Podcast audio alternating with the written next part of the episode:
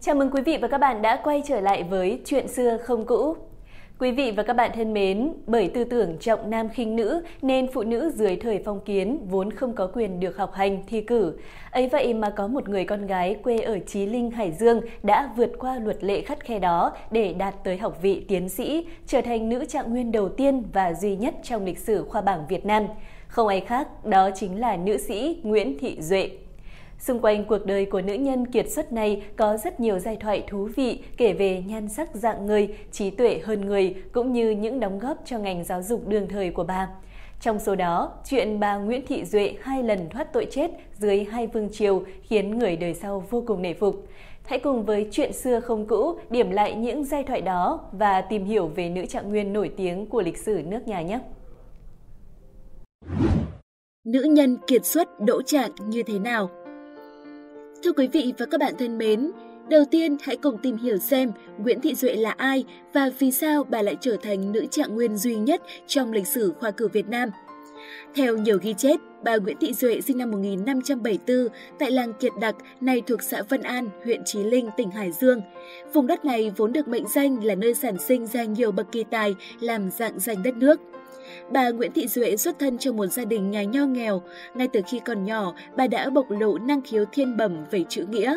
Vừa thông minh, lại sở hữu nhan sắc xinh đẹp, nên khi mới chỉ mười tuổi, bà đã được nhiều gia đình quyền quý trong vùng hỏi cưới, định hôn, nhưng bà không thuận. Năm một nghìn năm trăm chín mươi hai, triều đình Lê Trịnh thu phục Thăng Long, quân Mạc rút về phía đông thuộc trấn Hải Dương. Đầu năm một nghìn chín trăm năm mươi ba, quân Lê Trịnh tiến công triệt hạ vùng Hải Dương, trọng tâm Nam Sách, Chí Linh. Nhà Mạc thất thủ phải chạy khỏi Hải Dương, chạy lên Cao Bằng, lập căn cứ tồn tại ở đây trên nửa thế kỷ. Thời đó, bà Nguyễn Thị Duệ cũng theo gia đình lên đó sinh sống. Tại Cao Bằng, nhà Mạc mở khoa thi hội, sĩ tử ứng thí khá đông. Thế nhưng vì luật lệ đương thời không cho phép con gái được học hành thi cử, vì vậy bà Nguyễn Thị Duệ đã quyết định giả trai để dự khoa thi. Bà lấy tên là Nguyễn Ngọc Du, ăn vận như nam giới và xuất sắc đỗ đầu kỳ thi tiến sĩ năm Giáp Ngọ một nghìn năm trăm chín mươi tư. Vậy là mới tròn hai mươi tuổi, bà đã trở thành nữ tiến sĩ đầu tiên và duy nhất trong lịch sử khoa cử phong kiến Việt Nam. Đáng nói là trong kỳ thi năm này, người thầy dạy bà chỉ đỗ thứ hai. Ngợi khen người học trò tài năng, người thầy đã phải thốt lên rằng màu xanh từ màu lam mà ra, thế mà lại đẹp hơn màu lam.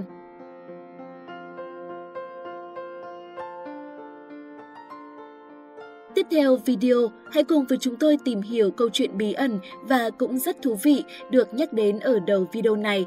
Nhờ đâu mà nữ trạng nguyên Nguyễn Thị Duệ có thể thoát khỏi tội chết dưới hai vương triều khác nhau, làm người đời phải phục sát đất. Đầu tiên, nói về câu chuyện dưới triều Mạc, triều đại mà bà đỗ trạng nguyên. Sách Những Người Thầy trong Sử Việt ghi lại rằng, khi triều đình mở yến tiệc đãi những tân khoa, Nguyễn Ngọc Du, tức bà Nguyễn Thị Duệ, là người đầu tiên làm lễ trước bệ rồng. Lúc này, vua Mạc Kính Cung và tất cả văn võ bá quan đều bị chú ý trước vẻ khôi ngô tuấn tú, dáng bước khoan thai của tân trạng nguyên. Khi nhà vua ban ngự tử, Nguyễn Ngọc Du đến nhận lễ, thấy trạng nguyên mặt hoa da phấn, thân hình mảnh mai, sóng mắt long lanh, vua ngờ vực tra hỏi thì được biết Du thực sự là con gái. Cả triều đình lúc này ai nấy đều kinh ngạc vì việc có một nữ trạng nguyên là chuyện xưa nay chưa từng có. Chưa kể việc giải trai đi thi còn là tội khi quân. Thậm chí có lời đồn cho rằng là điểm xấu báo hiệu tận số của vương triều Mạc, khó mà thoát khỏi án chết. Thế nhưng, bất ngờ rằng, Mạc Đế đã không trừng phạt, thậm chí còn khen ngợi và tỏ ra quý trọng tài sắc của Nguyễn Thị Duệ. Người cho bà lấy lại tên cũ, ban cho làm chức lễ quan trong cung, dạy chữ và lễ nghi cho những cung tần thị nữ. Không chỉ vậy, vua Mạc còn phải lòng nữ trạng nguyên tài sắc vẹn toàn sau vài lần gặp gỡ. Vậy nên, ông đã đưa bà vào hậu cung và tấn phong thành tinh phi, ngụ ý bà xinh đẹp và sáng láng như một vì sao. Bởi vậy mà sau này, dân gian gọi bà là bà chúa sao xa. Năm một nghìn sáu trăm hai mươi lăm, quân Lê Trịnh tiến lên Cao Bằng để diệt nhà Mạc. Vua Mạc bị bắt đem về Thăng Long, còn bà Nguyễn Thị Duệ chạy về ở ẩn tại chùa Sùng Phúc, khu vực phía đông Cao Bằng. Tại đây, bà vừa trụ trì chùa, vừa dạy học, dạy lễ nghĩa cho con em của dân bản. Nhưng rồi trong lúc rối ren chinh chiến, quân Trịnh đã phát hiện ra nơi bà ẩn náu.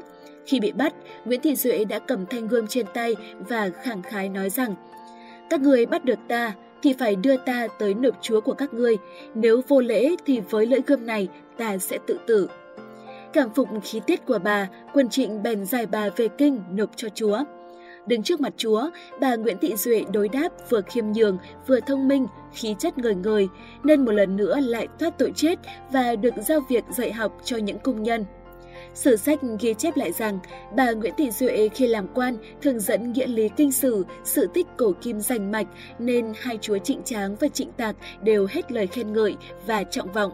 Sau này, các biểu sớ, văn bài thi đại khoa, chúa đều nhờ bà khảo duyệt lại. Như vậy, chính nhờ tài năng của mình mà bà Nguyễn Thị Duệ đã được cả hai vương triều trọng dụng.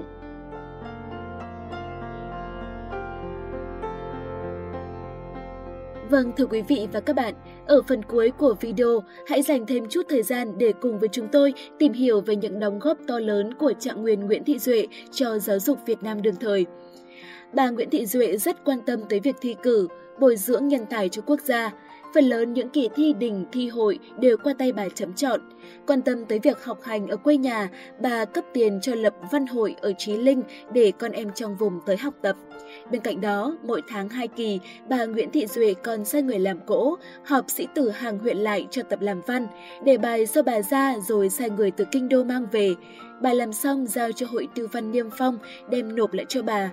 Tự bà chấm bài, đúng hạn trả lại và có đăng tên những người có bài và điểm lên văn chỉ. Nhiều người trong số đó đã đỗ đại khoa, riêng làng Kiệt Đặc quê hương của bà có ba người đỗ tiến sĩ.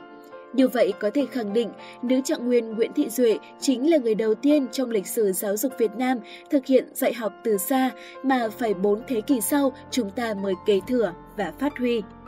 Tới năm bảy mươi tuổi, bà Nguyễn Thị Duệ xin lui về quê Chí Linh dựng Am Đàm Hoa, nơi được nhắc đến trong Đại Nam dư địa chí Ước Biên. Đây vừa là nơi ở, đọc sách, tĩnh tu và được coi là một trường học của làng. Các sĩ tử trong vùng ngày ngày tới Am để nghe bà giảng giải kinh nghĩa. Bà cũng được nhà Lê cấp thuế trong làng làm ngụ lộc, nhưng bà chỉ lấy một ít tiền để chi tiêu, còn lại dành hết cho việc công ích và trợ giúp người nghèo. Bà Nguyễn Thị Duệ mất năm một nghìn sáu trăm năm mươi tư, hưởng thọ tám mươi mốt tuổi, thi hài của bà được an táng tại quê nhà. Ngọn tháp được xây dựng trên mộ của bà được gọi là tinh phi cổ tháp, khắc mười chữ: lễ phi sinh thông tuệ, nhất kính chiếu tam vương, tức là lễ phi là người thông tuệ, một gương soi chiếu ba vua. Tại Văn Miếu Mao Điền của Hải Dương có sáu trăm ba mươi bảy tiến sĩ được thờ, trong đó có bài vị của nữ tiến sĩ duy nhất đề tên Nghi Ái Quan Nguyễn Thị Duệ.